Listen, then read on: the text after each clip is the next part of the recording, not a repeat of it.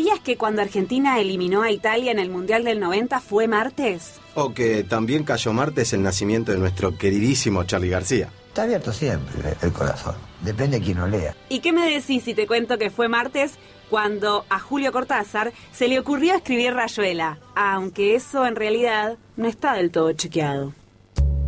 Sabemos que el martes es el peor día de la semana. Pero también pasan cosas lindas. El agujero del mate. Una ronda para que circule la palabra.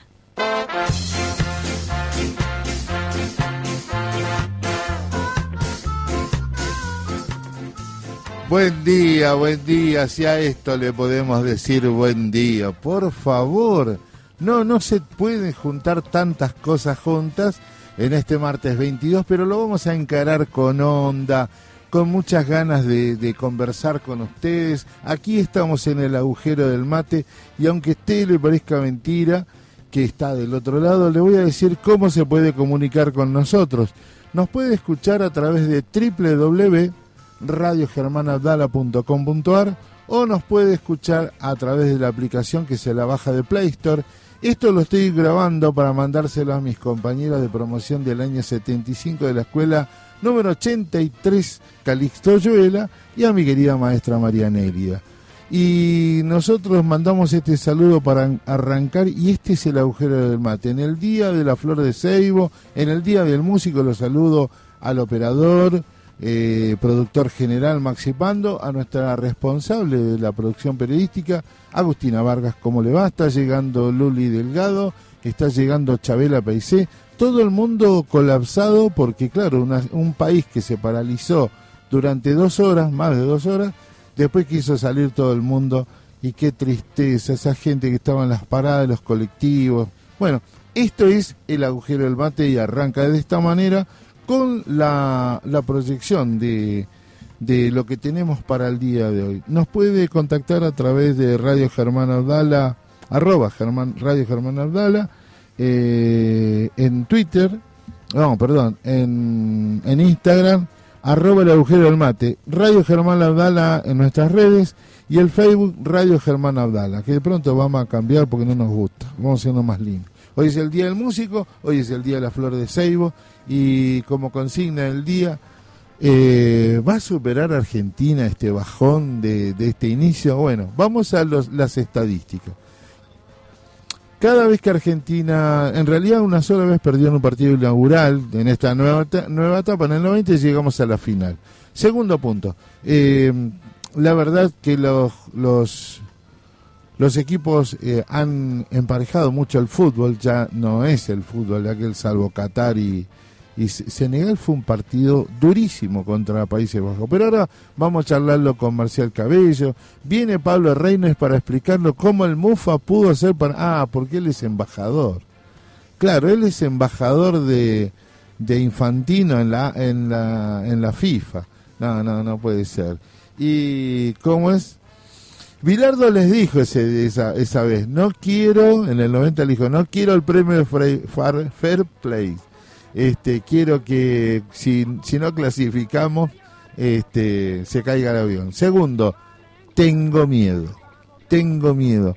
Tengo miedo de el síndrome o de la historia 2002 eh, en Corea.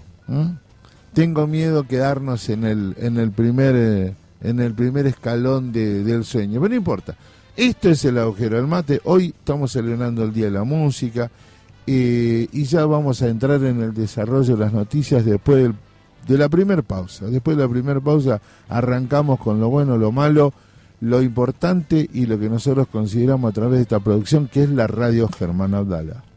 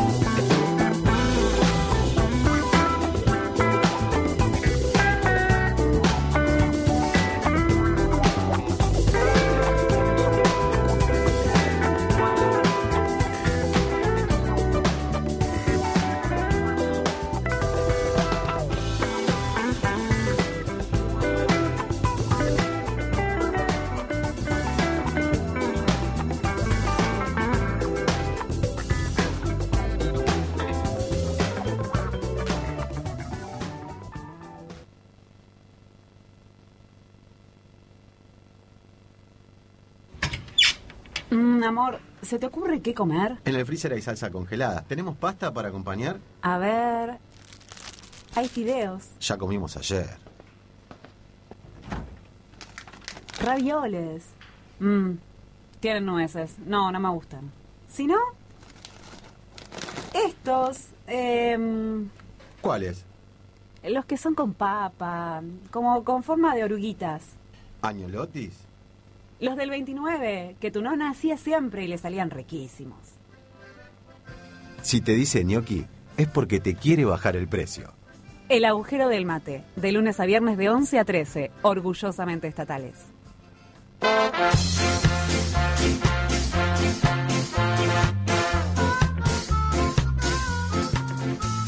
Hoy, 22 de noviembre, como lo habíamos dicho, le cuento, ya está con nosotros María Isabel Peiche. Peice, ¿cómo le va, Chabela? ¿Cómo anda Walter Butech?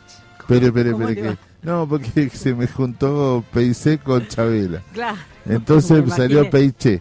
Bueno, ahora, ahora sí, ahora, Eh. a ver si ya lo escucho.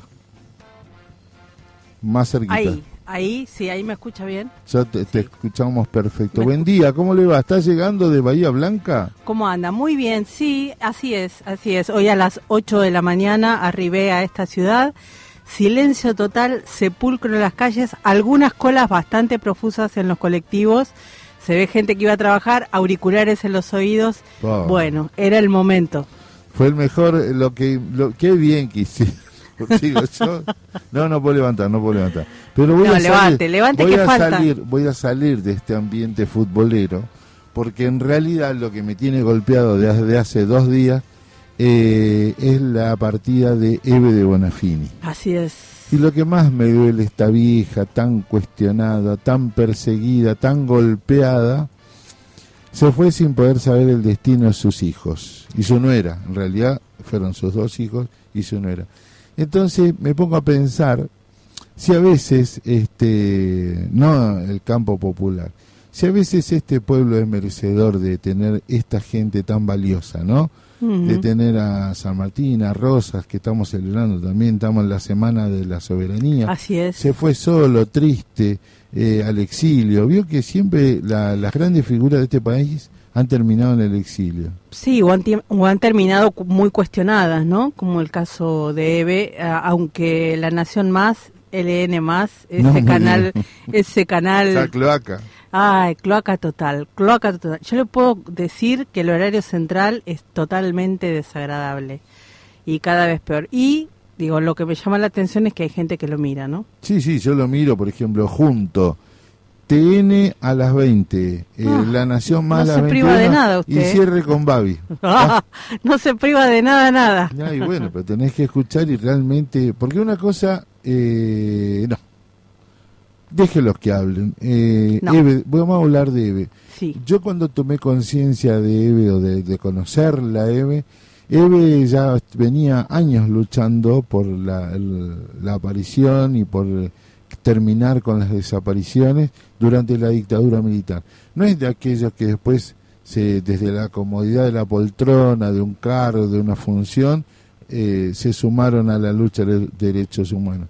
Yo reconozco en Eve, a partir de Eve, este, tenemos un Nobel de la Paz, después la lucha de las madres, de las abuelas, de hijos, los organismos de derechos humanos, todo ese espacio de memoria, verdad y justicia, eh, se lo debemos también a una de las mujeres más importantes del mundo, no solamente de Latinoamérica. A mí lo que más me sensibiliza verla, bueno, es la de La Plata, vivía en La Plata, Claro. y la vez que tuve la oportunidad de escucharla muy cerquita, contó una, una anécdota cómo hacían comunicación.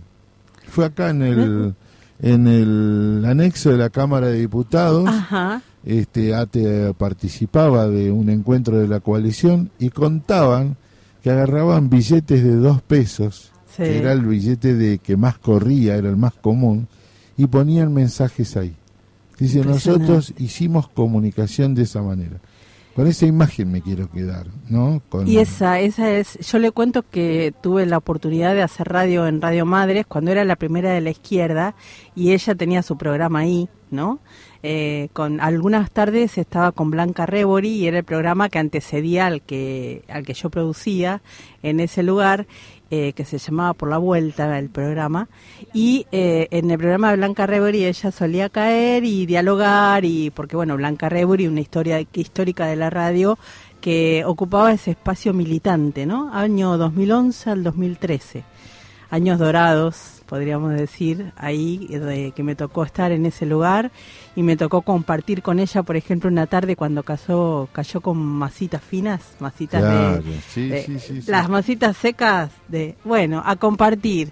Eh, era la madre, la madre de todos, de 30.000 también. Después también tuve la oportunidad de estar muy cerca de ella el día que eh, las madres de Plaza de Mayo le entregaron el pañuelo, ¿no? Ese símbolo de lucha y de libertad y de compromiso a Daniel Tano Catalán. Sí. Ese claro. día, la verdad que eh, entendí, no entendí, ya lo sabía de antes, pero sentí esa casa como que era la casa de todos y todos los luchadores, luchadores que, que habitan este mundo.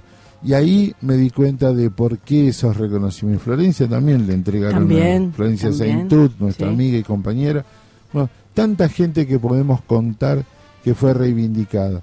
Pero también quiero contar con honda tristeza que uno de los juglares de la música, También. la trova cubana, que estaba representada por Silvio Rodríguez y Pablo Milanés, Pablo Milanés falleció luego de una larga dolencia en la en España.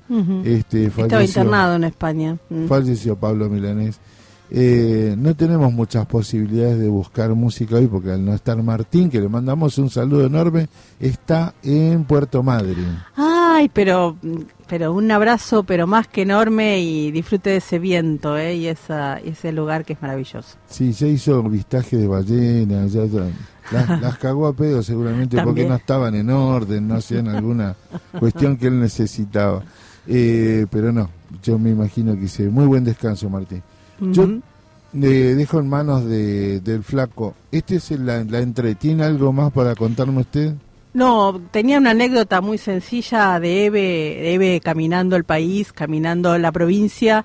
Eh, año 1986, Bahía Blanca, primera jornada bahienses por los derechos humanos. Sí, Yo estrenaba 86. 86, estrenaba mis 19 años y eh, había, estábamos organizando ese evento que era un evento histórico en la ciudad, de hecho así lo fue, y ella estaba ahí con nosotros acompañando, ¿no? Mire usted. Y era muy común, año 1986 no había llegado la democracia a Bahía Blanca. No. Era muy común encontrar servicios en ese tipo de eventos y una compañera lo señala y se le acerca al oído a Eve y le dice, ese que está ahí es profesor mío y es servicio, Eve. Claro. Y Eve le dice, gritalo.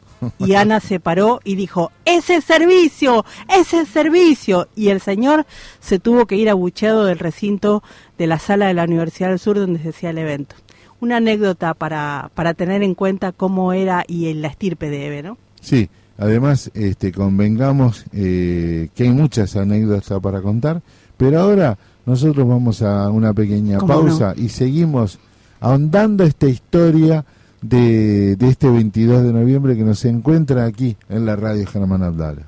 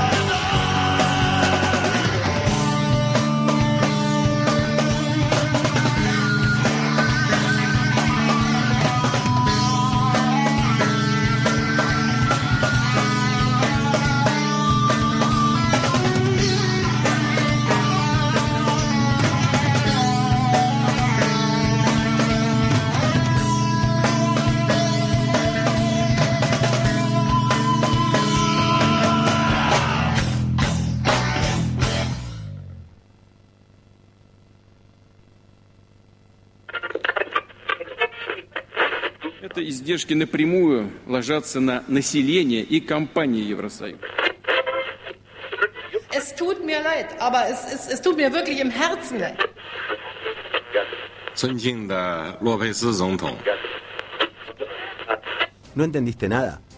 Tranqui. Nosotros tampoco. Por eso ahora vamos a conversar sobre lo que pasa en el mundo.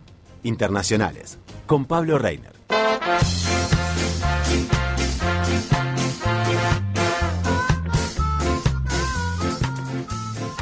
Bueno, continuamos aquí 11 horas 28 minutos y ya los martes, claro, no estamos acostumbrados, no es lunes. Hoy es martes. Eh, claro. y Por eso estoy acá, Por eso ustedes. está Chabela. Bueno, y le damos la bienvenida con esta presentación a Pablo Reiner. ¿Cómo te va, Pablo? ¿Cómo andan? Hola. ¿cómo va? Bien, Eh, yo quiero que vos enranques tu, tu columna, pero eh, después necesito, obli- obligatoriamente tengo que pasar. Vos sos técnico de fútbol, ¿no? Así es. Bueno, eh, Recibido en AFA. muy bien. ¿Le, Wow. le parece que nos adentremos a esta tenebrosa historia de lo que, pa- lo que está pasando en Qatar? Y, y después sí, le, le pido una opinión, nada más como ciudadano. Bueno, ¿Eh? ¿Cómo se está viviendo y por qué? A mí me extrañó lo de los jugadores ingleses, por ejemplo.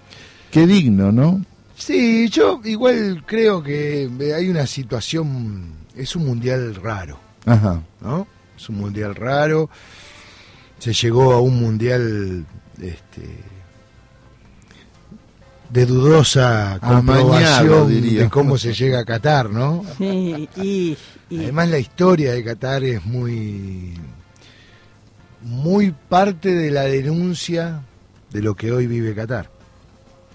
Eh, eh, Qatar es como un cuentito, en verdad es como un cuento Qatar. Claro, gente con mucha plata y Gente con mucha plata que primero, además, siempre fueron aliados de los imperios, ¿no? Correcto. Este, eh, al ser una península muy importante en el tránsito del mar Arábico, eh, si todos miran el mapa, algún, si a alguien le interesa, que mire el mapa y se va a dar cuenta que es un lugar estratégico, en una península estratégica, que milenariamente siempre fue disputada. Eh, principalmente siempre el manejo saudí de las familias saudíes eh, históricamente ocuparon el territorio de Qatar, pero siempre históricamente a partir del 1800, 1860 empezó a haber como un reinado en Qatar, si no eran familias cataríes las que manejaban. Y tenían un acuerdo de nación con Bahrein, que es una isla muy chiquita que está al lado, Sí. este, y era una especie de reinado o un país, era como un país. Eh, cuando Qatar se avivó, este, dijo, no, ¿para qué lo queremos esto? Este, no hace falta, y además este, siempre entre el imperio otomano y los saudíes disputándose ese territorio, este, históricamente eh, siempre fueron ocupados, después haberse transformado parte del pueblo musulmán, eh, terminó de dar una línea de juego en ese, en ese país. Y para decirlo bien claro, primero fueron eh, piratas, aunque no lo puedan creer. Este, fueron un asentamiento pirata muy importante porque como el mar Arábico era un lugar estratégico, era muy fácil piratear. Es más, hay las primeras fortalezas en el medio del desierto son de piratas. eh, Mirá vos. cataríes. mira, mira. Sí, sí, algo muy, Lo estoy mirando. muy parecido a quienes después hicieron alianza con ellos. ¿Quiénes son los piratas en el mundo? Los ingleses. Eh, los Exactamente. ingleses, claro. Exactamente. Mirá vos. A partir del 1800 y pico hicieron una alianza estratégica con Inglaterra. Eh, Inglaterra muy inteligente, obviamente, la ocupación territorial, más eh, la extracción de petróleo a partir del 1890, 1880, los primeros pozos petroleros los bancó la importante Oil, Oil, English, British, Claro. English. Claro. Se instaló, saqueó. Royal también, por ahí, alguna Sí, sí, la Royal también, Claro. sí, sí, sí, saqueó y compartió palo a palo con eh, la familia del rey saudí, que es el mismo, la familia que hasta el día de hoy sigue gobernando. Mira vos. Eh, en el transcurso de los 900 creció, creció, creció, hasta que como buenos piratas también ellos, este, y después de haber eh, bancado ciertos régimen en- de Inglaterra de eh, bancar ocupaciones en el Sí, sí. territorio, fueron parte, su ejército fue parte de las ocupaciones inglesas en todo el territorio de esa parte del mapa. Este, la guerra eh, ocuparon, estuvieron en la guerra de los siete días, o sea, los tipos pusieron los fierros a donde había que ponerlo siempre, fueron parte de los imperios hasta darse cuenta que tenían tanto petróleo que dijeron, no, pará, voy con el más ganador de todos. Y se alió con Estados Unidos. Claro. Claramente una alianza con Estados Unidos a partir de los 70, 80. Eh, el ejército norteamericano es parte del ejército catarí. Eh, por ser musulmanes. Por eso digo, a veces es muy difícil hablar así, tan libremente, porque las culturas Sí, claro. son diferentes. Y vos a donde quieras mirar, a donde quieras opinar, eh, depende qué, qué mano y qué, y qué, y qué YouTube veas, eh, de qué lado de la política está, Entiendo. eh, te vas a poner de un lado o del otro. Esta es la verdad. Entonces, el problema es que ese reinado siempre fue, en criollo, una cagada. Claro. Siempre fue opresor, siempre fue saqueador, siempre fue lamebotas de los imperios, nunca fue solo unitario en el sentido de crear una, una monarquía que, que crea vida con sus propios este, cor- corterráneos, coterráneos, quiero decir. Entonces es una historia bastante trágica, la de Qatar, con una opresión muy grande hacia la mujer históricamente, por, por el mundo musulmán. Sí. Porque las lecturas musulmanas no siempre son sobre la mujer de esa manera. Yo No, he, claro. he escuchado compañeras musulmanas en países que eh, se entiende de otra forma el Islam. Eh, y no eh, de la manera opresiva, ¿no? No, de una manera inclusive hay que entender que el feminismo como movimiento mundial y filosofía mundial tiene sus expresiones respetando los lineamientos culturales en cada lugar, ¿no? Sí. Donde se desarrolla. Sí, bueno, pero vamos a... Este es el desarrollo que hago para saber a dónde estamos parados, porque si no es muy difícil hablar de Qatar hoy. No. Históricamente es eso, Qatar. A partir de manejos espurios, según denuncias de diferentes imperios que se perdieron en el Mundial, el Mundial es dinero. Es negocio, claro. El Mundial es negocio. Yo no le quiero sacar la magia a nuestro Mundial, no le quiero sacar ese amor No, pero ya medio Ya se por la sacó el camiseta. bar, ¿eh? Ya se la sacó Sí, el bar. aparte, pero, pero, pero históricamente eh, hay un momento en el fútbol mundial que se rompió.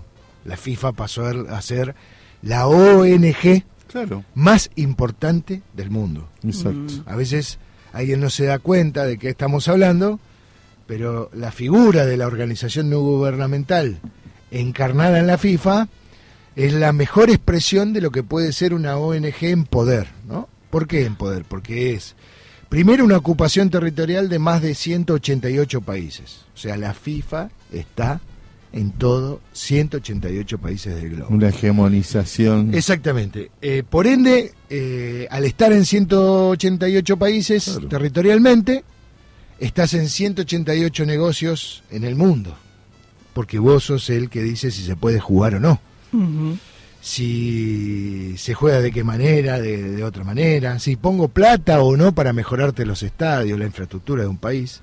Ustedes imagínense que eh, cada vez que se hace un mundial, para decirlo bien claro, México 86, antes de México 86 hubo el peor terremoto de la historia de México, No importó nada. Sí. destruyó el Distrito Federal, lo destruyó, lo devastó, lo mandó a, lo dejó en cenizas y gracias a la plata del mundial Claro.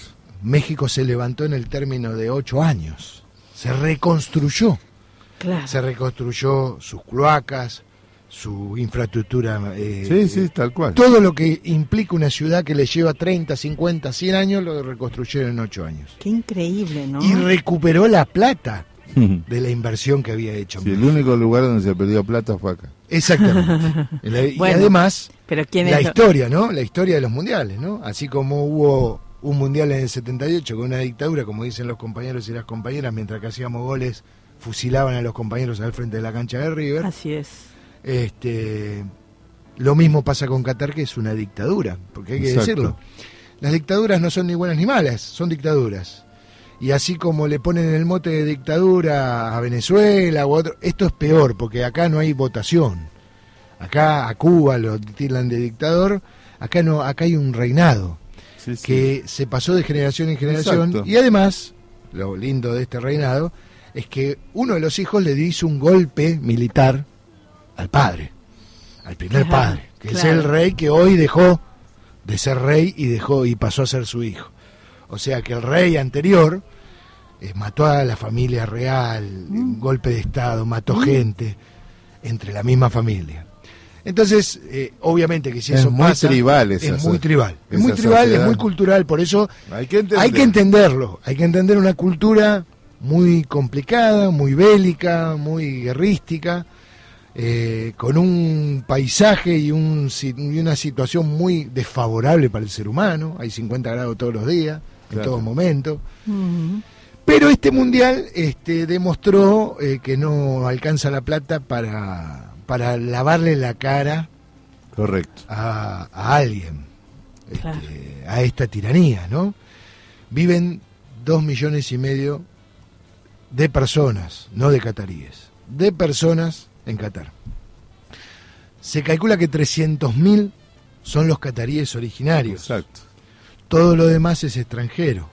Sí. Mayoritariamente, ¿no? Migrantes. mayoritariamente migrantes indios, Mm. iraquíes, Claro. Bangladesh, Jugadísimo ah, eh, de indios, papeles. indios jugados de papeles, Claro. Claro. muertos de hambre, con una mano de obra muy barata, que se trajeron. Claro. Ustedes imagínense que si se fijan en Google hay denuncias de todo tipo, Sí. de todos los canales habido por haber. Yo elegí los franceses, que siempre la- la- el periodismo francés es bastante objetivo, su disputa imperial ya no existe, por ende no es que Francia disputa territorio ahí.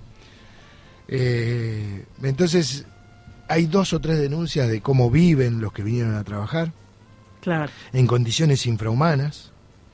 Eh, le sacaron el pasaporte ni bien llegaron. Sí, sí, sí, obvio. No cobraron durante ocho o nueve meses. Son re- Y al que le decían tremendo. que jodía, no existen los sindicatos. No. ¿eh? No, nada. La CSI, que es la confederación sindical a la que nosotros pertenecemos, los estatales pertenecemos por estar dentro de la Central de Trabajadores de la Argentina, eh, hizo 25 millones de denuncias en la Claro. OIT. Jamás hubo un análisis, sí hubo un mejoramiento. ¿eh? Existe en Qatar, dos semanas antes del comienzo del Mundial, el Tribunal del Trabajo. Un Tribunal del Trabajo. mirá. un tribunal del trabajo. Para 6.800 casos, dos jueces, para 6.800 denuncias, para más de 40 empresas que se las repartieron entre los norteamericanos, los ingleses, los cataríes, el pueblo árabe en el sentido de que son empresas muy... eh, no se sabe bien si son árabes. ¿Se entiende lo que quiero Sí, decir? sí, o sea, sí, sí, sí, son sí. capitales extranjeros. Claro. Hay una denuncia muy grande de, de Dinamarca, de, de no jugar, hubo un intento de no jugar el Mundial. Por eso a veces me pone triste, porque como amante del fútbol, más allá que yo soy un amante del futsal más que del fútbol 11, eh, es triste que la fiesta más importante del fútbol, de uno, del deporte más popular del mundo, eh, haya sido disputado, captado y comido por, por, por el mundo capitalista. Claro. Entonces, eh, todo lo que ves es negocio, absolutamente todo lo que ves. Hasta los entrenamientos se paga la entrada. Sí. Ir a ver un entrenamiento. Correcto.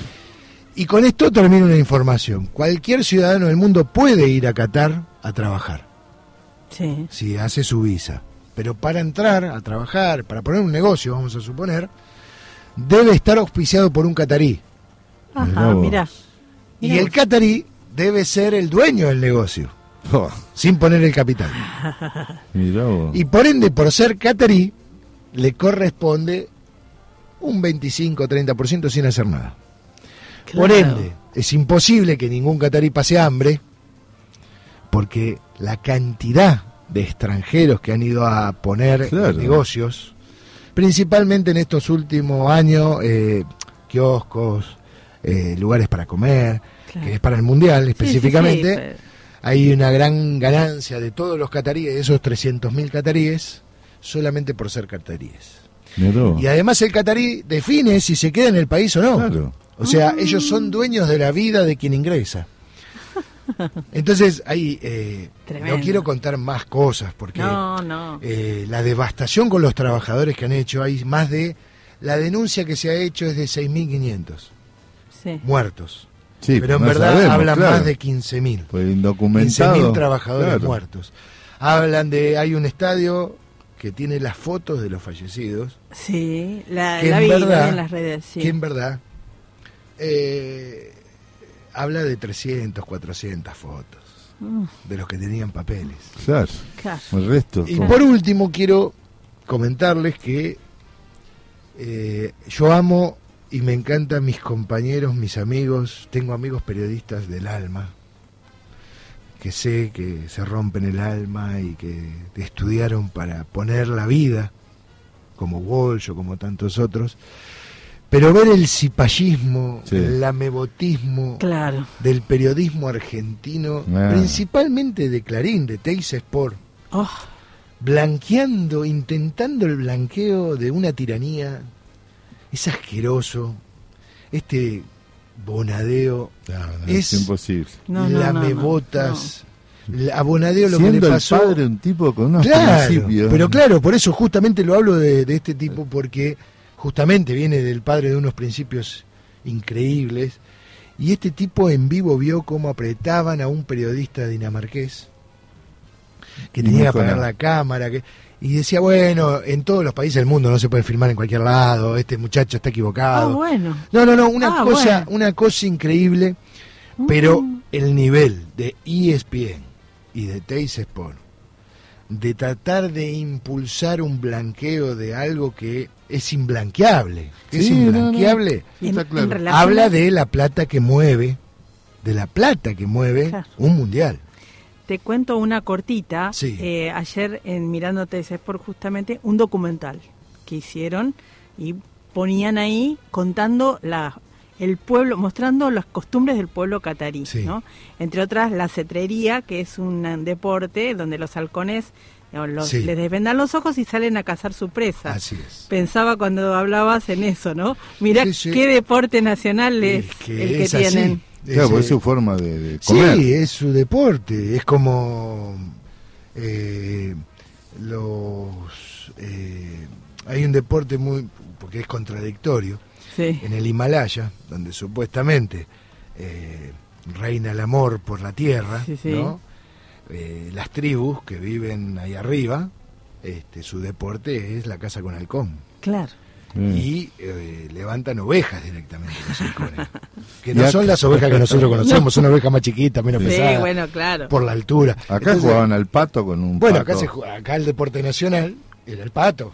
Y eh, con el Mamita. que se jugaba era con un pato. Se lo golpeaba al pato hasta matarlo. Es una bolsa. Eh, hay cultura, por eso digo Sí. de las culturas. Eh, pero que esto Exacto. no manche, como dijo Diego, que no manche la pelota. y pero es muy La difícil. pelota que no se manche. Lamentablemente estos tipos de la FIFA, bueno, eh, han manchado. Claramente Bueno, la la pelota pasaba a ser un negocio Claro. y es importante eso decirlo. Gracias, Pablo. Yo lo único que usted no hace estudiar mucho. Posta lo digo. Porque me hizo acordar y entonces ahora digo, yo me quería preguntarle, entonces cuál fue el único mundial limpio? Debe haber sido el del 30. Y Uruguay después- fue un mundial, sí, claro. Porque después Italia pudo ser dos veces campeón, pero ¿qué hizo? Usó por primera vez jugadores de otros de otros países, Sí, fundamentalmente Argentina. Sí. Después tenemos para recordar el mundial durante la guerra, el, el olvidado, dicen, el mundial Mm, olvidado de los alemanes, Exactamente. Sí. que estaban matando judíos y ellos estaban Sí, haciendo sí, un mundial. sí, sí. El mundial del 66 que fue un robo para Inglaterra, Así digo, y, y así y así Lo que, pasa que, lo que vos tenés que contar que el deporte más popular del mundo es un deporte muy político. Exacto. Es un deporte muy, Muy político. buena definición. Es un deporte político. El fútbol es un deporte político. Muchas gracias, Pablo Reiner. ¿eh? Por favor, ¿no querías que te cuente sobre la situación de Lo vamos a hacer en el próximo Ah, bloque. uy, me va separado, más, va pero separado, va separado. Eh, vamos allí. Vamos,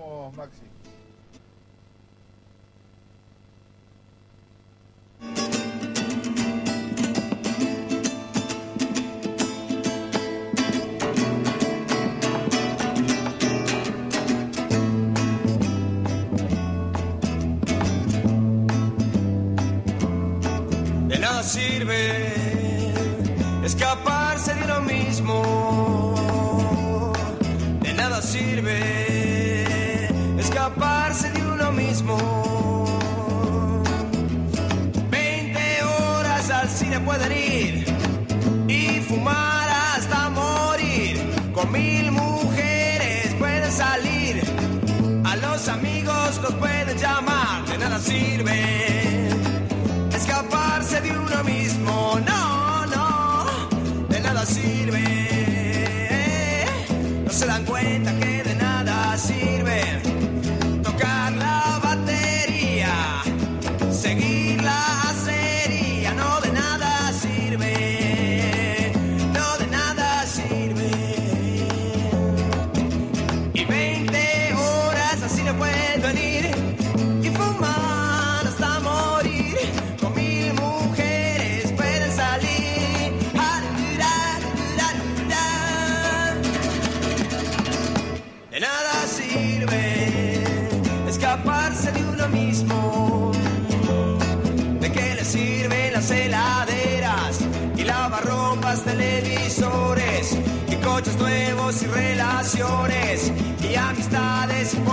misiones, si están podridos y aburridos de este mundo.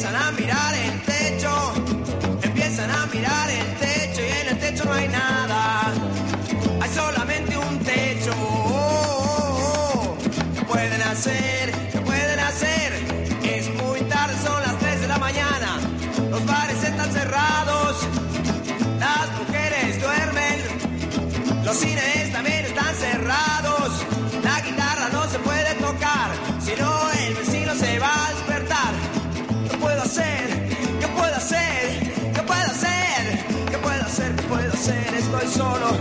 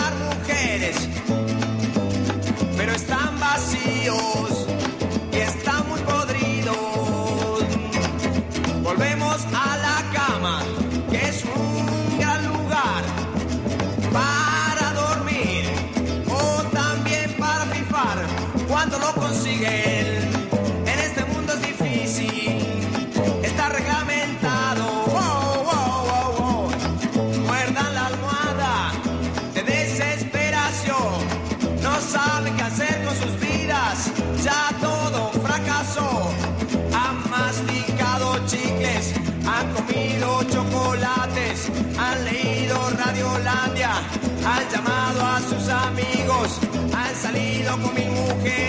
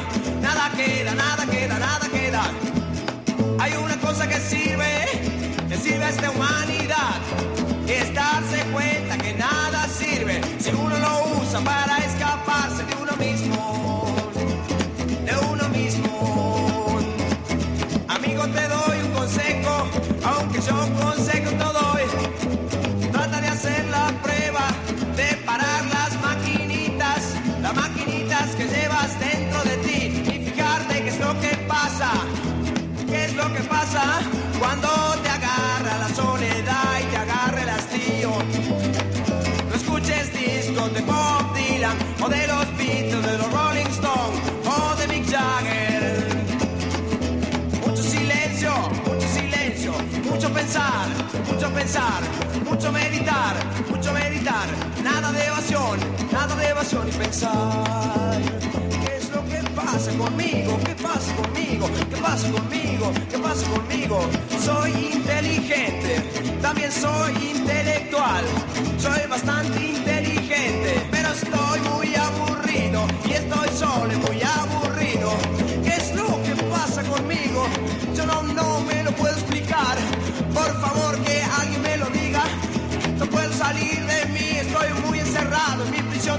Estoy encerrado en mi prisión de carne y hueso. No puedo salir, no puedo salir. Me voy a morir dentro de mí. Antes de morir yo quiero salir. Ver las estrellas del mar.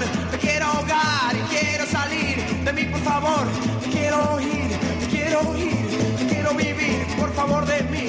No quiero evasión, quiero vivir. ¿Qué puedo hacer? ¿Qué puedo hacer? No hay nada que hacer. Tenés que vivir, tenés que vivir, tenés que vivir, tenés que sufrir, tenés que sentir, tenés que amar, tenés que arriesgar, te tenés que subar, te tenés que jugar. No podés tener seguridad, no podés tener ninguna propiedad.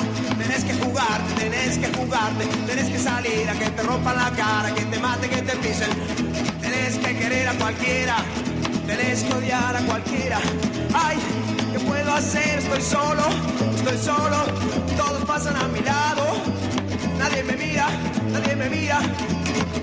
me para, para encerrarme.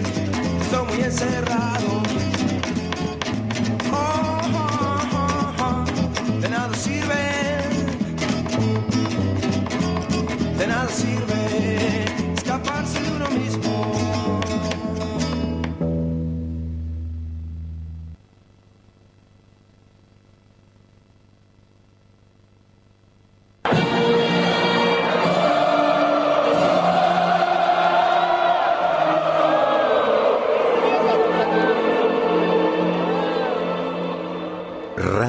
Germán Abdala, sponsor oficial de Cristina Fernández de Kirchner.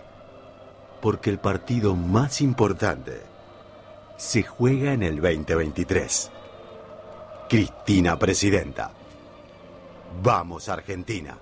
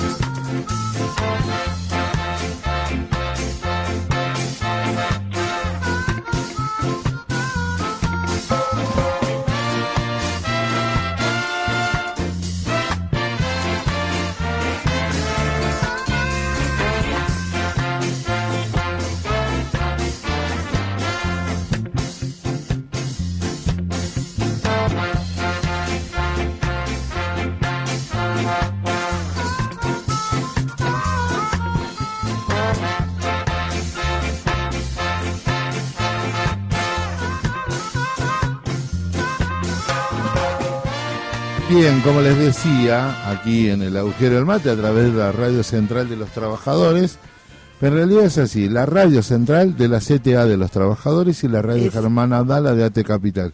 Bueno, Unidas. unidas en una experiencia que hasta ahora va yendo bien, todavía no nos quieren echar, este, propusimos esta construcción de comunicación popular y sindical, así que estamos aquí en la radio Germán Abdala cuando es la hora, espere que Son ya las le- 12 y 6.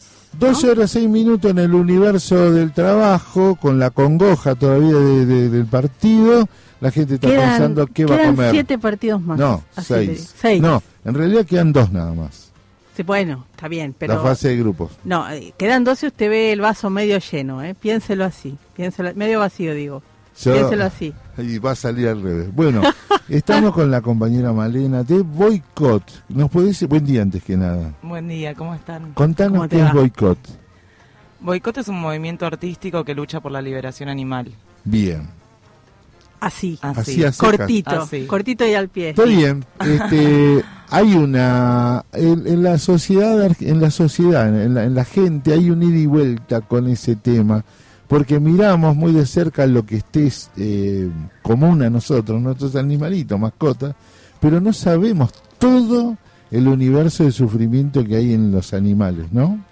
Sí, totalmente. De- desconocemos que estamos siendo funcionales a un sistema explotador y que los demás animales también deberían ¿no? de ser parte de nuestra consideración, ¿no? de nuestra empatía y no solamente quizás los animales que conocemos como mascotas, que bueno, yo cuestionaría el término del mascotismo, pero sí eh, familias interespecie como gatos, perros, eh, y no con las gallinas, peces, vacas. Por supuesto. Claro, Por claro. supuesto. Pero Eh, entonces, ah, Yo sí. decía, no, métale. digo, porque quería traer a- aquella vieja frase del filósofo griego Aristóteles que dice que el hombre es un animal político, es un animal político, Exacto. ¿no? Es como que hemos abandonado esa esencia, quizás. Es que creo que este sistema capitalista requiere que nosotros ignoremos eh, qué es lo que estamos haciendo, ¿no? Estamos siendo parte de, ¿no? Entonces, para eso necesita que nos alejemos de eso otro que explotamos y pensar que es otra cosa, ¿no? Que no tiene relación con nosotros. Cuando somos animales, nosotros tenemos una frase que es todos somos animales, pues nosotros también somos animales y a veces se usa despectivamente, sos un animal, ¿no? Como, Mm. eh, entonces, claro, ¿no? Claro, por eso Como especie, claro. como especie, porque somos animales y, y- y vuelvo, ¿no? Como a, a- a- a ser funcionales a este sistema, ¿no? Bien. Que nos necesita eh, así, como ignorando una cosa tan simple como esa. ¿Te ocurre que te miran así cuando te hacen en alguna entrevista como te quedé mirando yo recién? Porque ahora me surgen las preguntas. Hay muchas. ¿eh? El Aparecen. cuidado de, o el respeto a los otros seres vivos lleva a no consumirlos. ¿O si tienen una postura sobre eso? No, bueno, el veganismo, que es un poco eh, una de las bases de- de- del movimiento animalista, del veganismo, es no financiar la explotación de otros animales, ¿no? No financiarla ni para alimentación, ni para vestimenta, estamos hablando de cuero, plumas, ni para entretenimiento, no, no se va a circos, a zoológicos, acuarios, eh, pero yo creo que el veganismo es un lugar hacia donde ir, ¿no? Porque yo tengo computadora, eh, uso petróleo, uso nafta, o sea, yo seguro en mi día a día elijo Algo, claro. cosas que explotan animales, eh, humanos o no humanos, seguro, ¿no? Entonces, creo que es tratar de trabajar por la mejor versión de nosotros que podemos ser. Entonces, yo hablo como Galeano dice de la utopía. Galeano dice, eh, ¿qué es la utopía? Bueno, das tres pasos, la utopía da cuatro. Das dos, la utopía da tres. Entonces, ¿para qué sirve la utopía? Para eso, para caminar. moverte. Entonces, Claro. creo que es eso el veganismo, ¿no? Es un lugar hacia donde ir. Hay una cosa que yo quería traer, digo, Boicot es una es un, un grupo artístico, ¿no? Así lo presentaste. Digo, Y, fi- y- y pienso, ¿no? Cómo expresar esto que vos estás diciendo eh, de la mano del arte, que quizás es la mejor expresión, ¿no? Mm. Si lo pensamos así. Eh, yo considero al arte como ¿no? un espacio tan eh, ameno para habitar este planeta, ¿no? Como, como expresarte a través del arte me parece un, eh, algo que a mí me, me gusta mucho hacer y siendo una causa tan dolorosa, digo, haciendo investigaciones en mataderos y centros de explotación animal eh, y viendo animales ser asesinados delante de mí, eh, enmarcar las investigaciones a través del arte y volver también a tomar las calles, ¿no? Creo que eso es otra de las cosas súper importantes, ¿no? Cuestionar esas publicidades que nos venden cosas que no necesitamos. Eh, me parece que es la forma, por lo menos, que encontré para poder sostenerme, ¿no? Porque si no, realmente es una causa muy dolorosa. Bien, bueno, entonces volvamos a boicot. ¿Cuáles son las acciones que a diario o ustedes interpretan o nos quieren hacer llegar para que conozcamos su, su, su labor? Nosotros eh, hacemos eh, investigaciones, como les decía, en mataderos y centros de explotación animal para que la gente sepa de qué estamos hablando cuando hablamos de explotación animal, ¿no? Bien. Digo, no es que queremos a los animalitos, qué lindos que son, pobrecitos, ¿no? Como no. Eh, realmente el, este es un sistema atroz y creo que si las personas supieran de qué somos parte, dejarían de financiar este sistema. Entonces, por un lado hacemos eso y por el otro lado llevamos mensajes como somos la especie en peligro de extinguirlo todo, eh, porque también eh, si hablamos de explotación animal, tenemos que hablar de Monsanto, tenemos que hablar de las hectáreas Sí, que se queman, sí, del sí, 85% de la soja cosechada para alimentar al ganado en Argentina. Eh, tenemos que hablar ¿no? de la explotación también de todas las personas que trabajan en los mataderos, como dice Melanie Joy, las otras víctimas del carnismo.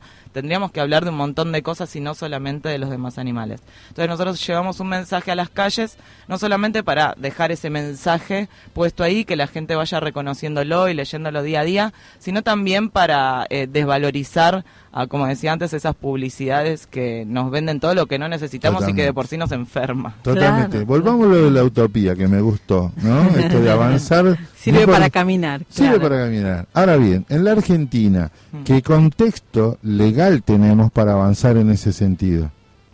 Lo que pasa es que esto está relacionado, a ver, los animales son eh, los principales consumidores de antibióticos a nivel mundial. Ir contra Uh. la, industria animal es ir contra mí, contra la industria farmacéutica. Imaginen el poder que tiene. No, obviamente. Como, yo no creo que desde eh, eh, el sistema este, por como lo conocemos hoy, eh, salga alguna solución para salir de este mismo sistema. O sea Claro. que Yo creo tiene que hay que romper con toda revolucionaria. revolución, sí. Sí, Yo sí. creo que no hay es- otra forma que salir. que- Y es militancia pura, ¿no? Es ponerle y ponerle Mm. todo el tiempo, como decías vos, presencia en la calle desde ahí. Sí, la calle como lugar, como espacio de lucha, ¿no? Yo, yo creo que, que la calle es, es un lugar súper importante para tomar. Yo creo Sí. que el lugar mejor lugar es la escuela, ¿no? Tam- También. También. Porque si nosotros empezamos, decimos, hoy bueno, hoy pegamos el corte, ¡pum! A partir de ahora todos tienen que leer todo lo relativo a cómo se consume. Y en 20 años, cuando terminen la universidad, esa gente está preparada. Lo mismo que con los residuos o el reciclado. Si no generas conciencia, el, el ámbito donde la gente construye una cultura, nosotros estamos cárnicos, este, depredadores, este, Sí. todas, todas, las, todas las contras tenemos. Mm. Hemos abusado del, del planeta. Acá hay una columna que lleva adelante Alejandro Giani en el programa y asombran lo- los costos, digamos, para el mundo de este hiperconsumo, ¿no? Totalmente. Plástico, depredación, Sí. todo esto que vos mencionaste. Sí, sí, sí. Ahora bien, volvemos a la utopía. Entonces, me gustó, me gustó. Es linda la utopía, claro. Eh, a- además Claro. porque eh, lo pusiste en un contexto de decir, nosotros sabemos que no va a ser ni hoy ni mañana, pero vamos, sería así. Algo así, algo Bien. así. Yo creo que si depende de uno no es utópico también. No. No, por eso. Buen vamos, punto. por eso. ¿Qué Digo, nos sugerís si, por ejemplo, Chabel y yo queremos, y Max y, el equipo, quiere empezar a cambiar sus hábitos este, culturales respecto a la comida? Yo creo que es un mundo maravilloso lo que se les viene, ¿no? Eso en primer lugar, entender que, que cuestionar lo que comemos no es solamente cuestionar lo que comemos, es quiénes somos, cómo habitamos este, este mundo, los vínculos que elegimos tener. Eh, comprender eso es como, como, como primer paso para, para saber que el lugar hacia dónde vamos y vamos a seguir hablando de, ¿no? este caminar, este movimiento, esta transformación Totalmente. constante, es un lugar hermoso. Y después, bueno, eh, me parece que lo principal es empezar a informarse, ¿no? Eh, yo no le voy a decir a la gente lo que tiene que hacer, pero sí te puedo contar lo que vi en los mataderos, sí te puedo contar cómo es separada la vaca del ternero para producir leche, sí te puedo contar cómo se le corta el pico a los pollitos chiquititos, amarillitos, hermosos que conocemos Para para que se estén dos años Claro. encerrados en jaulas para el huevo y después la carne, ya sabemos, ¿no? Un animal para que sea carne tiene que ser asesinado, ¿no? Yo he visto animales a los que les latía el corazón y ya estaban despellejados. Entonces, ¿hasta cuánto sufre un animal para mantener una cultura que quizás no nos pertenece, que eso es lo primero, ¿no? Como decir, bueno, ¿cuánto de esto no nos pertenece? Yo quiero ser parte de esto, ¿no? Como Claro. me parece que esa también es la pregunta. Sí, sí. ¿Cuándo surge Boicot? Boicot surge hace unos siete años aproximadamente. Fede y yo, quienes lo, lo fundamos, venimos del, del ambiente de la publicidad, somos publicistas. En mi primera clase de publicidad me dijeron publicidad es venderle a la gente todo lo que no necesita. Claro. Así que conocí al enemigo para después ir contra él. Justamente te iba a decir, en el lugar, ¿no? Donde el capitalismo se instala para vender, justamente. Para nosotros, la Sí. aguja hipodérmica es la propaganda, ¿no? En Exacto. comunicación es, viste, sí. Y sí, coca, coca, coca, coca, cuando salís, ¿qué querés? Coca. Claro. Sí, o la verdad láctea te dicen, ¿no? Ponen eslogans que son todo lo contrario a la verdad, ¿no? ¿Y Como- cómo convive una publicista con todo este universo de la propaganda? No, bueno, yo aplico los conocimientos para la causa, ¿no? Como para no vender nada. Es- es- bien. es- primero es eso, primero conocerlos para después tener esas herramientas y saber también cómo se manejan, ¿no?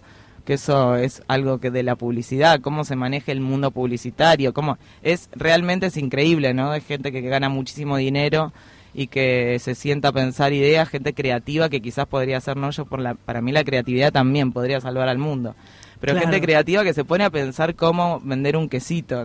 Sí, sí, Es como, no, ni hablar. wow. Músicos brillantes que de pronto Exacto. hacen jingles musicales Yo para sobrevivir. Exacto. Viste que nosotros tenemos, este, en mi región tenemos como un un eslogan que dice, todo lo que nos gusta es ilegal, inmoral o engorda. ¿No?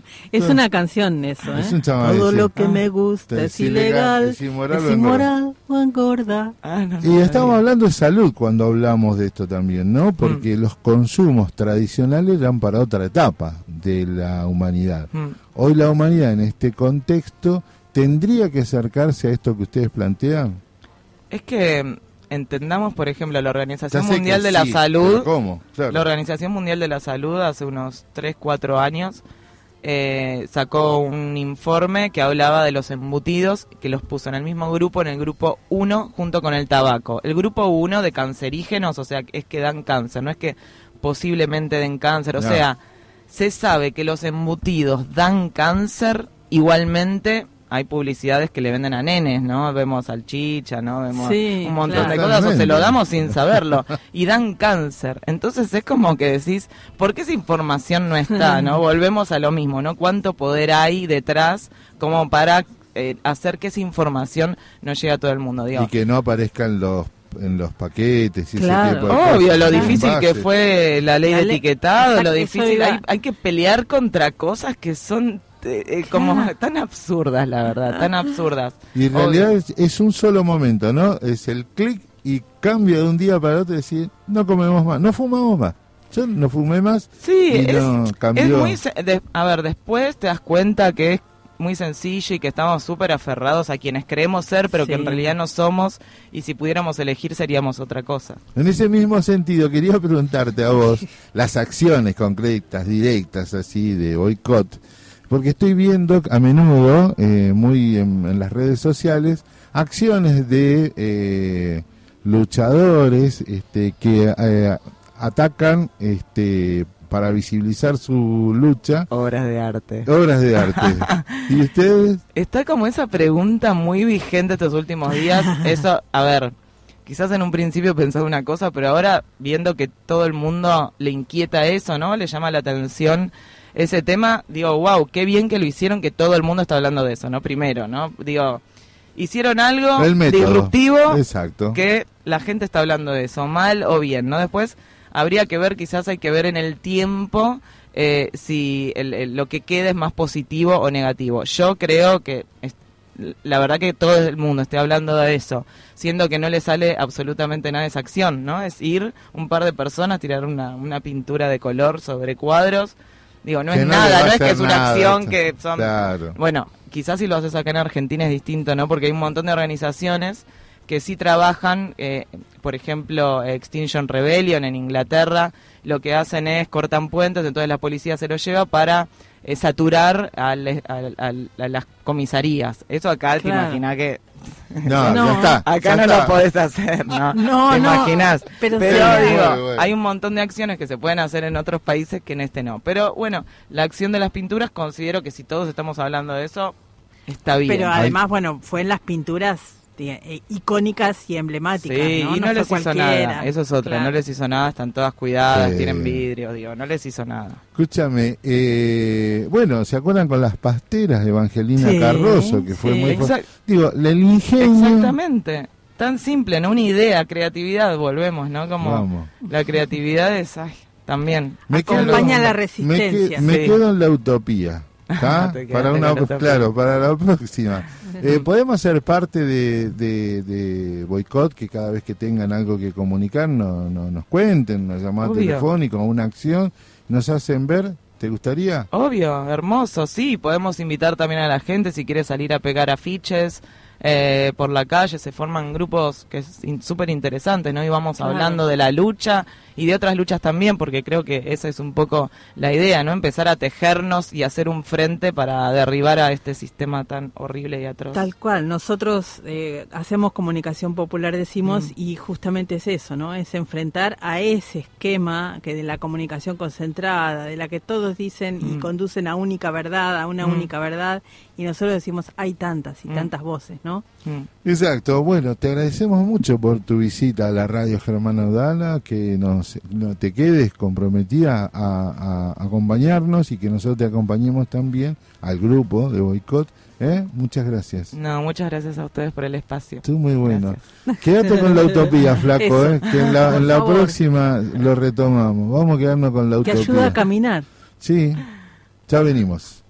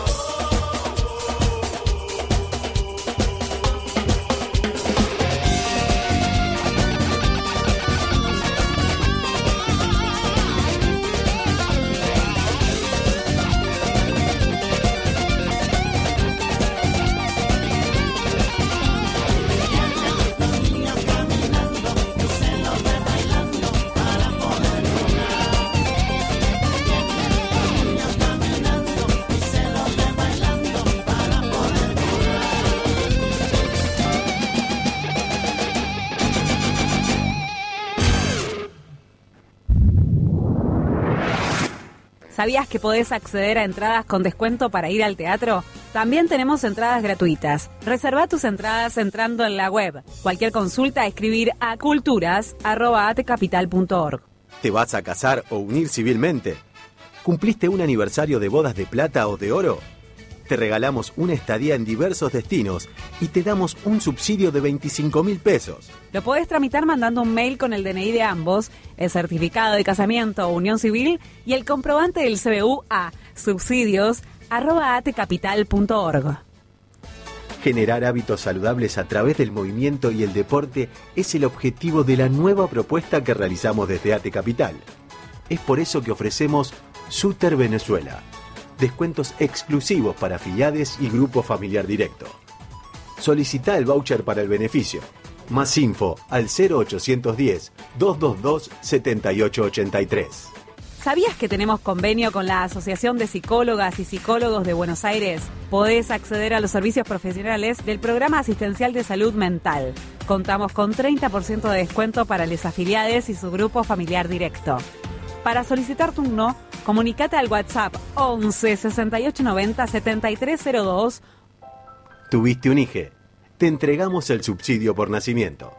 Desde tu mail personal, mandanos el número de DNI de afiliado titular junto a la partida de nacimiento o DNI del bebé y el comprobante del CBU a subsidios.atcapital.org.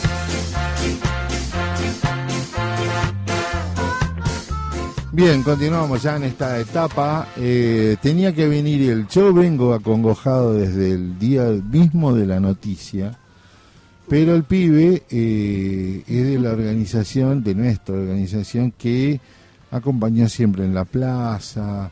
Este, ¿cómo te, de levantanos vos? Porque yo no lo puedo Ah. entender, pobre. Este, Eve para nosotros, para nuestra, era política de Estado, Eve en Ate Capital, ¿no?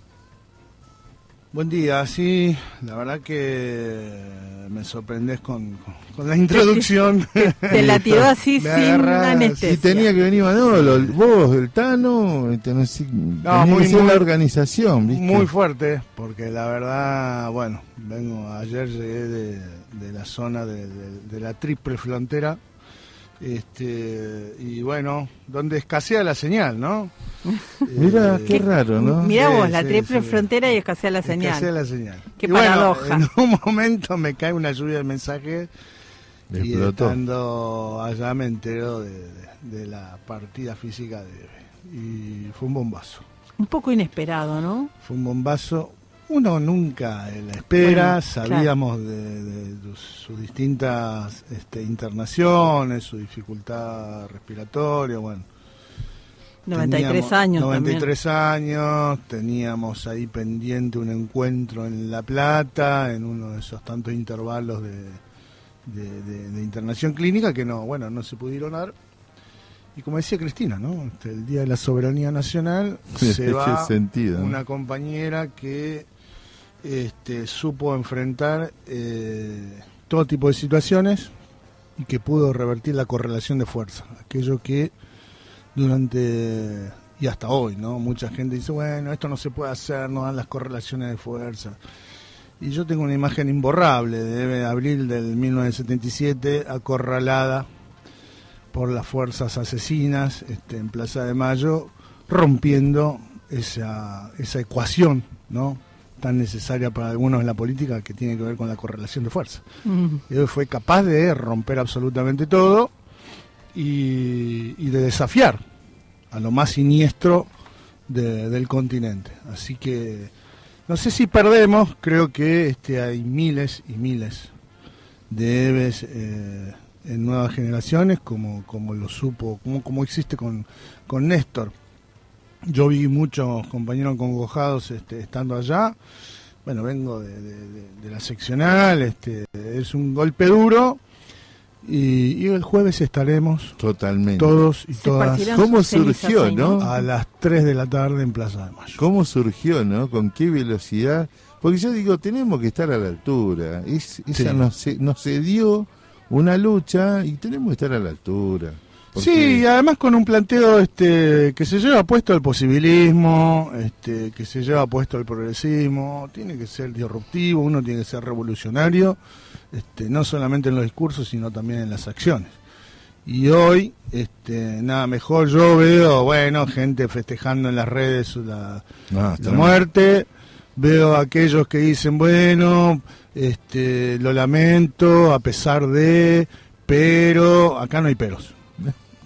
Tal cual. Acá no hay duda. Eve es Eve, eh, con tantas madres como Azucena Villaflor, este, como Carmen que queda, como tantas que este, fueron el faro. ¿no? Uno ve la película 1985 Argentina eh, y uno puede ver cómo se invisibiliza la lucha por los derechos Totalmente. humanos. Y cómo se invisibiliza a las madres, a las abuelas. eh, particularmente en esta ciudad que es donde la caja de resonancia, donde está todo. En el resto, yo he, he visto actitudes honrosas en el resto del país. Sí, sí. Ciudades que le ponen los nombres. Olgaredes. Claro, por ejemplo. Exacto. Hay pueblos donde le ponen los nombres de los compañeros y compañeras desaparecidos a sus calles. Sí.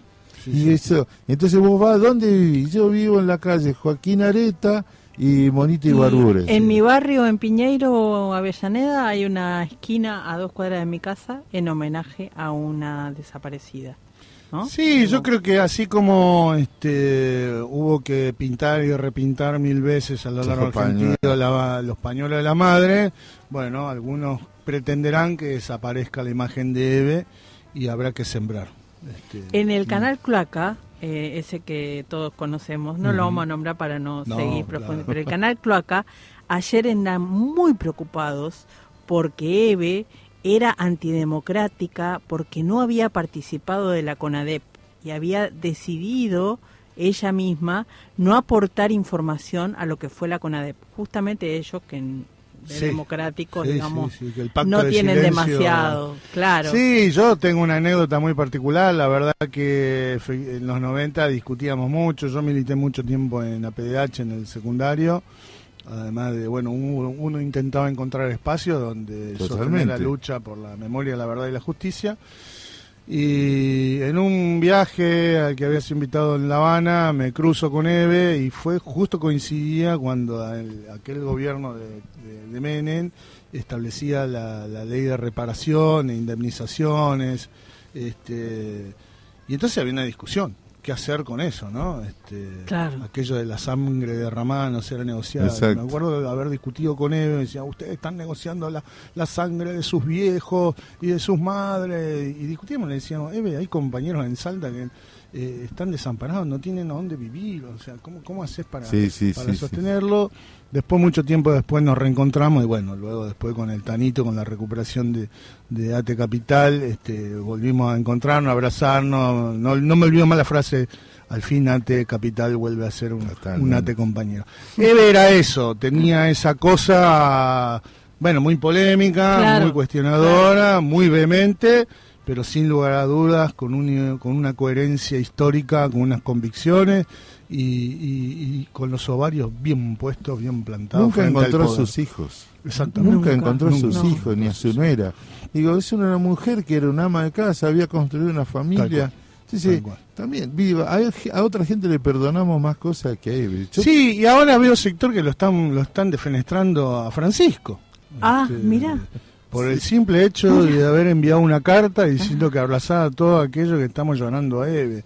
Este, No, bueno, no, pa- no paran. no paran, no, no les Bueno, queda mucho más. mm, Y la FIFA que obligó a sacar el crespón negro de eh, el canal de la TV pública. Sí, sí. ¿no? Son, son terribles, son traición, bueno, familia y propiedad. Ahí, ahí está la piedra de Tandil atrás en la FIFA. ¿eh? Absolutamente. Conozcámoslo. Mustafa. Mustafa. Ahora vamos a, a- lo que, como resumen, vamos preparando eh, lo que nos queda de este año, porque estos golpes duelen, pero nos tienen que preparar para la, gran batalla. Y el escenario no es tan, no es tan este, difícil después del, del acto de Cristina y de la lucha que nos deja Eve, ¿no? Este, ¿Cómo vivenciaste todo? ¿Cómo vivenciaste todo este momento para prepararnos para la gran batalla? el año Bueno, que yo creo que es un momento donde es imperioso fortalecer este, un horizonte de esperanza este, y de propuesta proactiva en términos de, de construcción política a un sector de, de nuestra sociedad que vive el día a día, a veces con desilusión, con angustia y con desesperanza, Exacto. con desazón, porque la situación económica y social no ayuda. Este, y ahí hay que decirlo, hay sectores de, nuestro gobierno que creen que la teoría del derrame funciona, entonces que por la actividad macroeconómica, este repunte de la actividad este, garantiza que, que bueno, que lentamente se vaya recuperando el poder de los salarios, el poder de los ingresos, y esto no ocurre.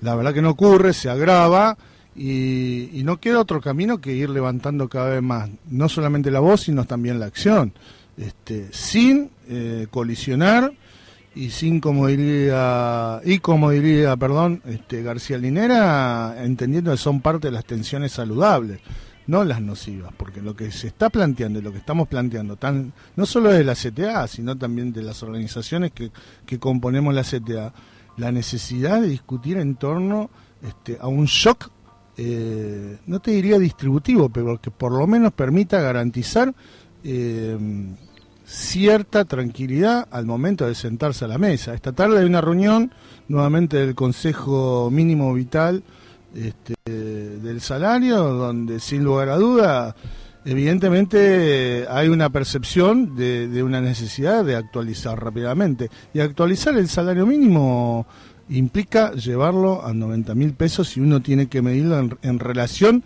eh, a, a la, a la inflación y a la pérdida de poder adquisitivo. Entonces, por otro lado, vemos cómo este, hay un incremento en los programas a alimentar, eh, que está muy bien. Este, hay que ir inyectando. Lo que no se explica es esta cerrazón por parte de la burocracia sindical, que no, no sería lo más preocupante, pero sí por un, por un sector del gobierno que no entiende que hay que incorporar una suma fija que rápidamente eleve el poder adquisitivo del conjunto de los trabajadores, asalariados y, y- y no asalariados, eh, y, y estatales, privados. No existe la excusa de que, bueno, las pequeñas y medianas empresas, la- las empresas no Mm, pueden no, garantizar no, la suma.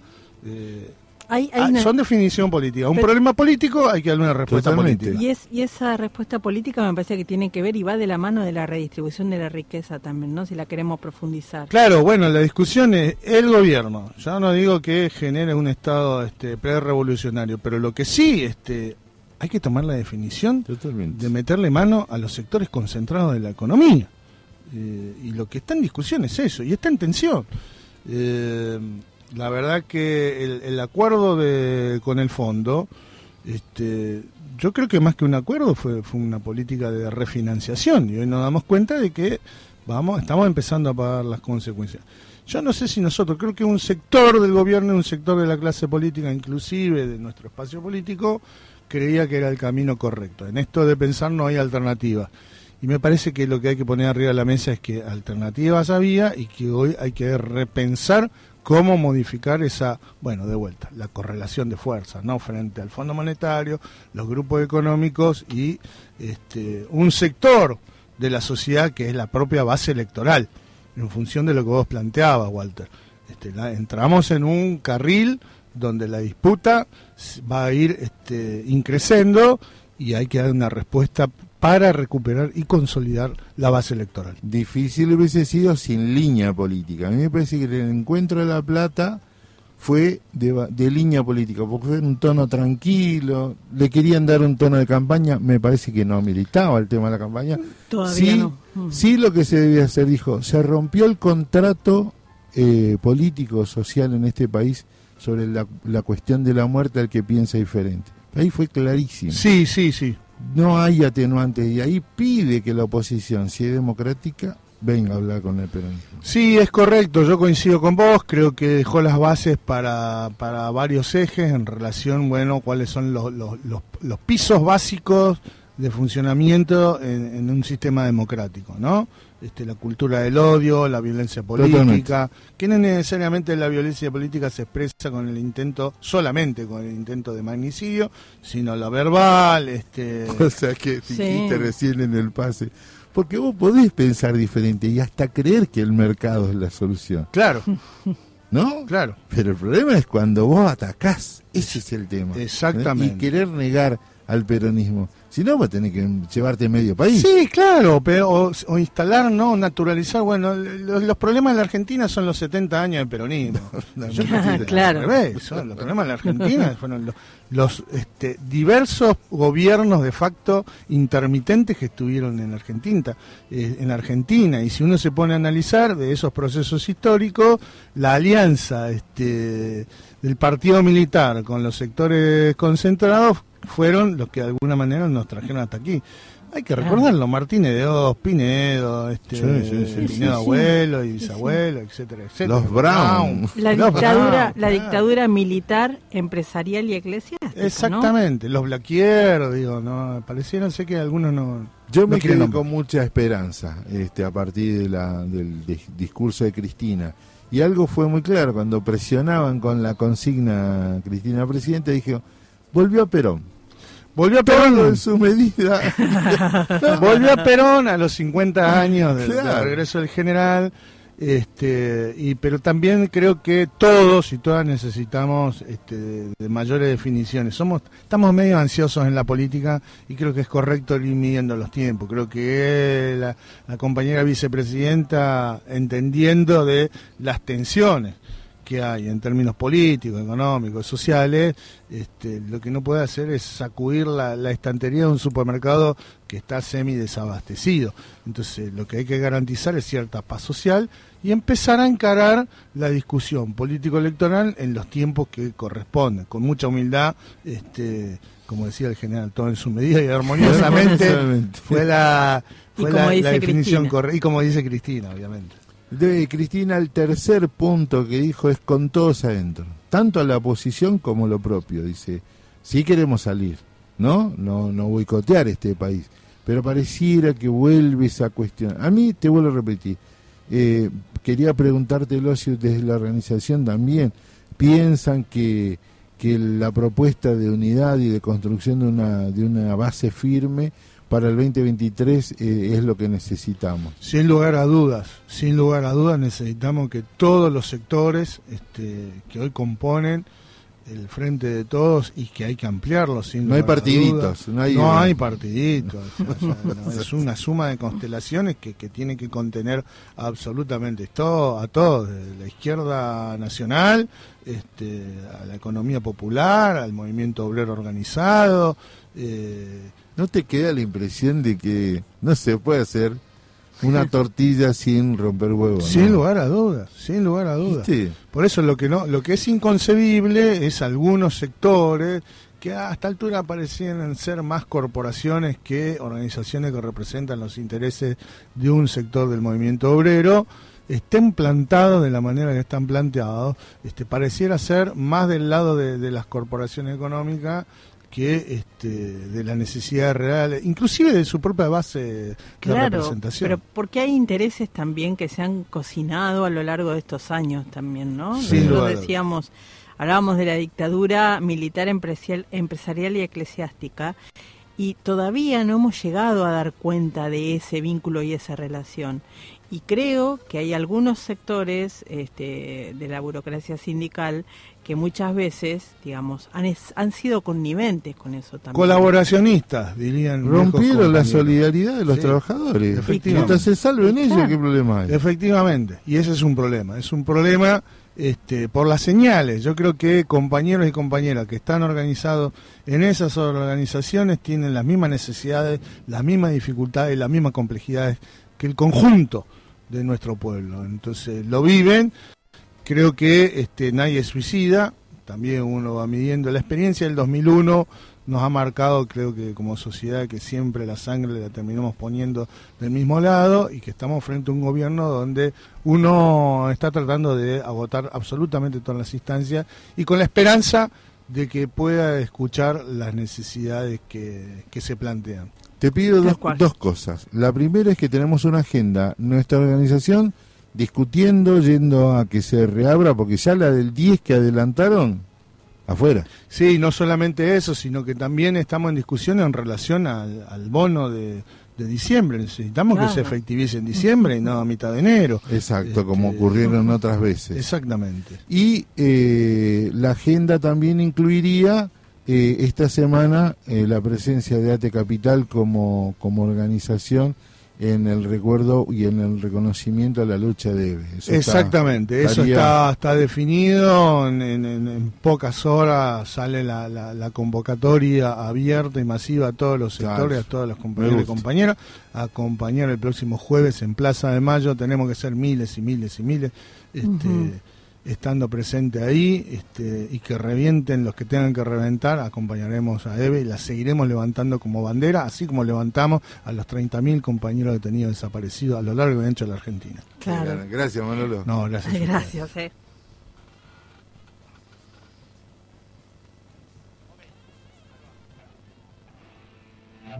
Dale. Vamos. Tres, cuatro.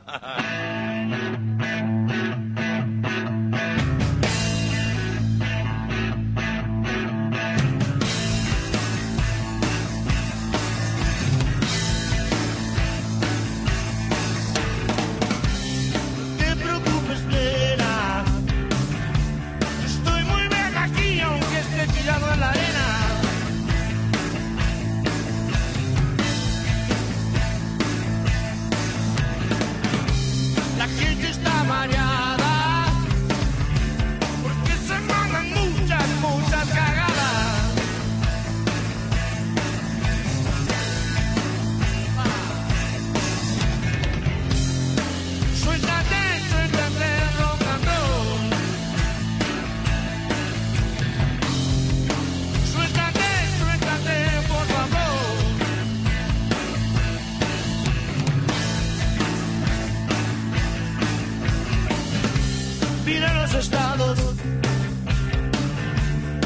Están completamente, completamente bloqueados.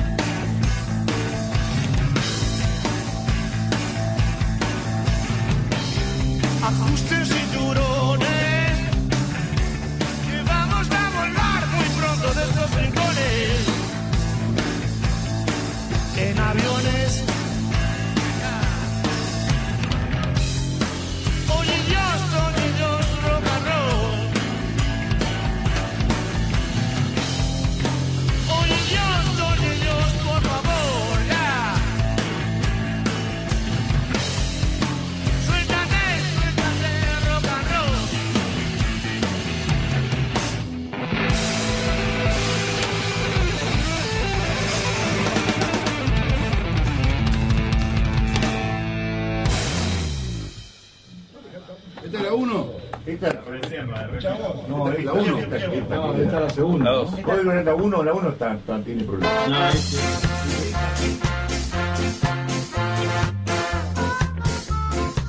Le quiero contar que hoy es el Día de la Flor Nacional. Ay, qué lindo. es de- hermosa. de esa el flor árbol, nacional. el árbol y la flor. Una hacíamos- leyenda también. Sí, es una leyenda de una, pero está hecho por la Cancillería Argentina la fuente.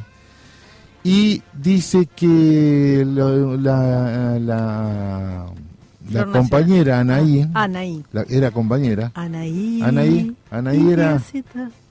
Anaí era una, una originaria, una, una de la colectividad guaraní que este, vivía y cantaba en la- al borde del río. Hasta que vinieron, mirá cómo ponen los de la Cancillería, pero llegaron los invasores, esos valientes, atrevidos y aguerridos seres de piel blanca, eran invasores.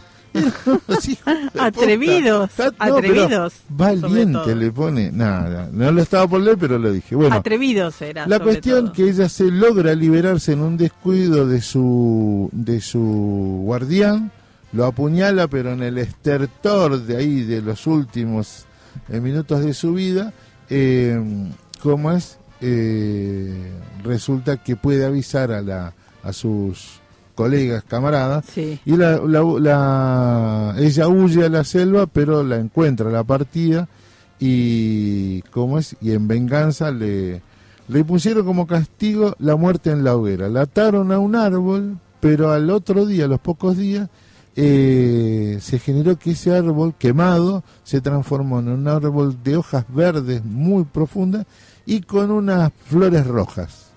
Muy profundo, rojo. Eh, al amanecer los soldados se encontraron ante el espectáculo de un hermoso árbol de verdes hojas relucientes y flores rojas aterciopeladas en todo su esplendor, como símbolo de valentía y fortaleza ante el sufrimiento. Bueno, está medio contado. Sí, la de- leyenda es un poco edulcorada, pero le diré que eh, era, era la resistencia, ¿no? De Anaí.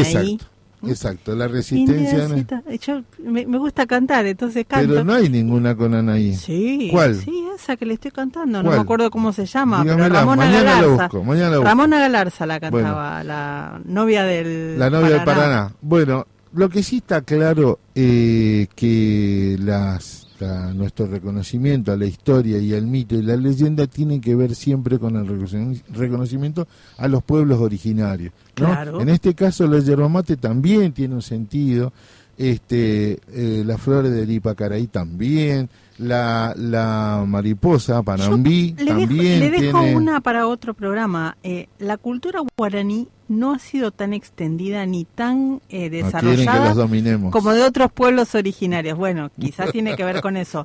Pero digo, uno habla del norte, de la, de la Puna y demás, y hay toda una, una historia instalada, o sea, eh, los mapuches también, y los guaraníes. Lean, lean la historia de los de los eh, fuertes diaguitas, de los fuertes, de los Sí. pueblos originarios, no, Ojota.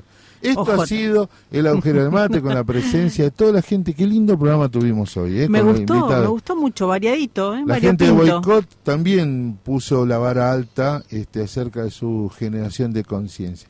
Mañana nos encontramos como de costumbre a las 11 de la mañana en este lugar y en este programa que hemos dado a llamar El Agujero del Mate.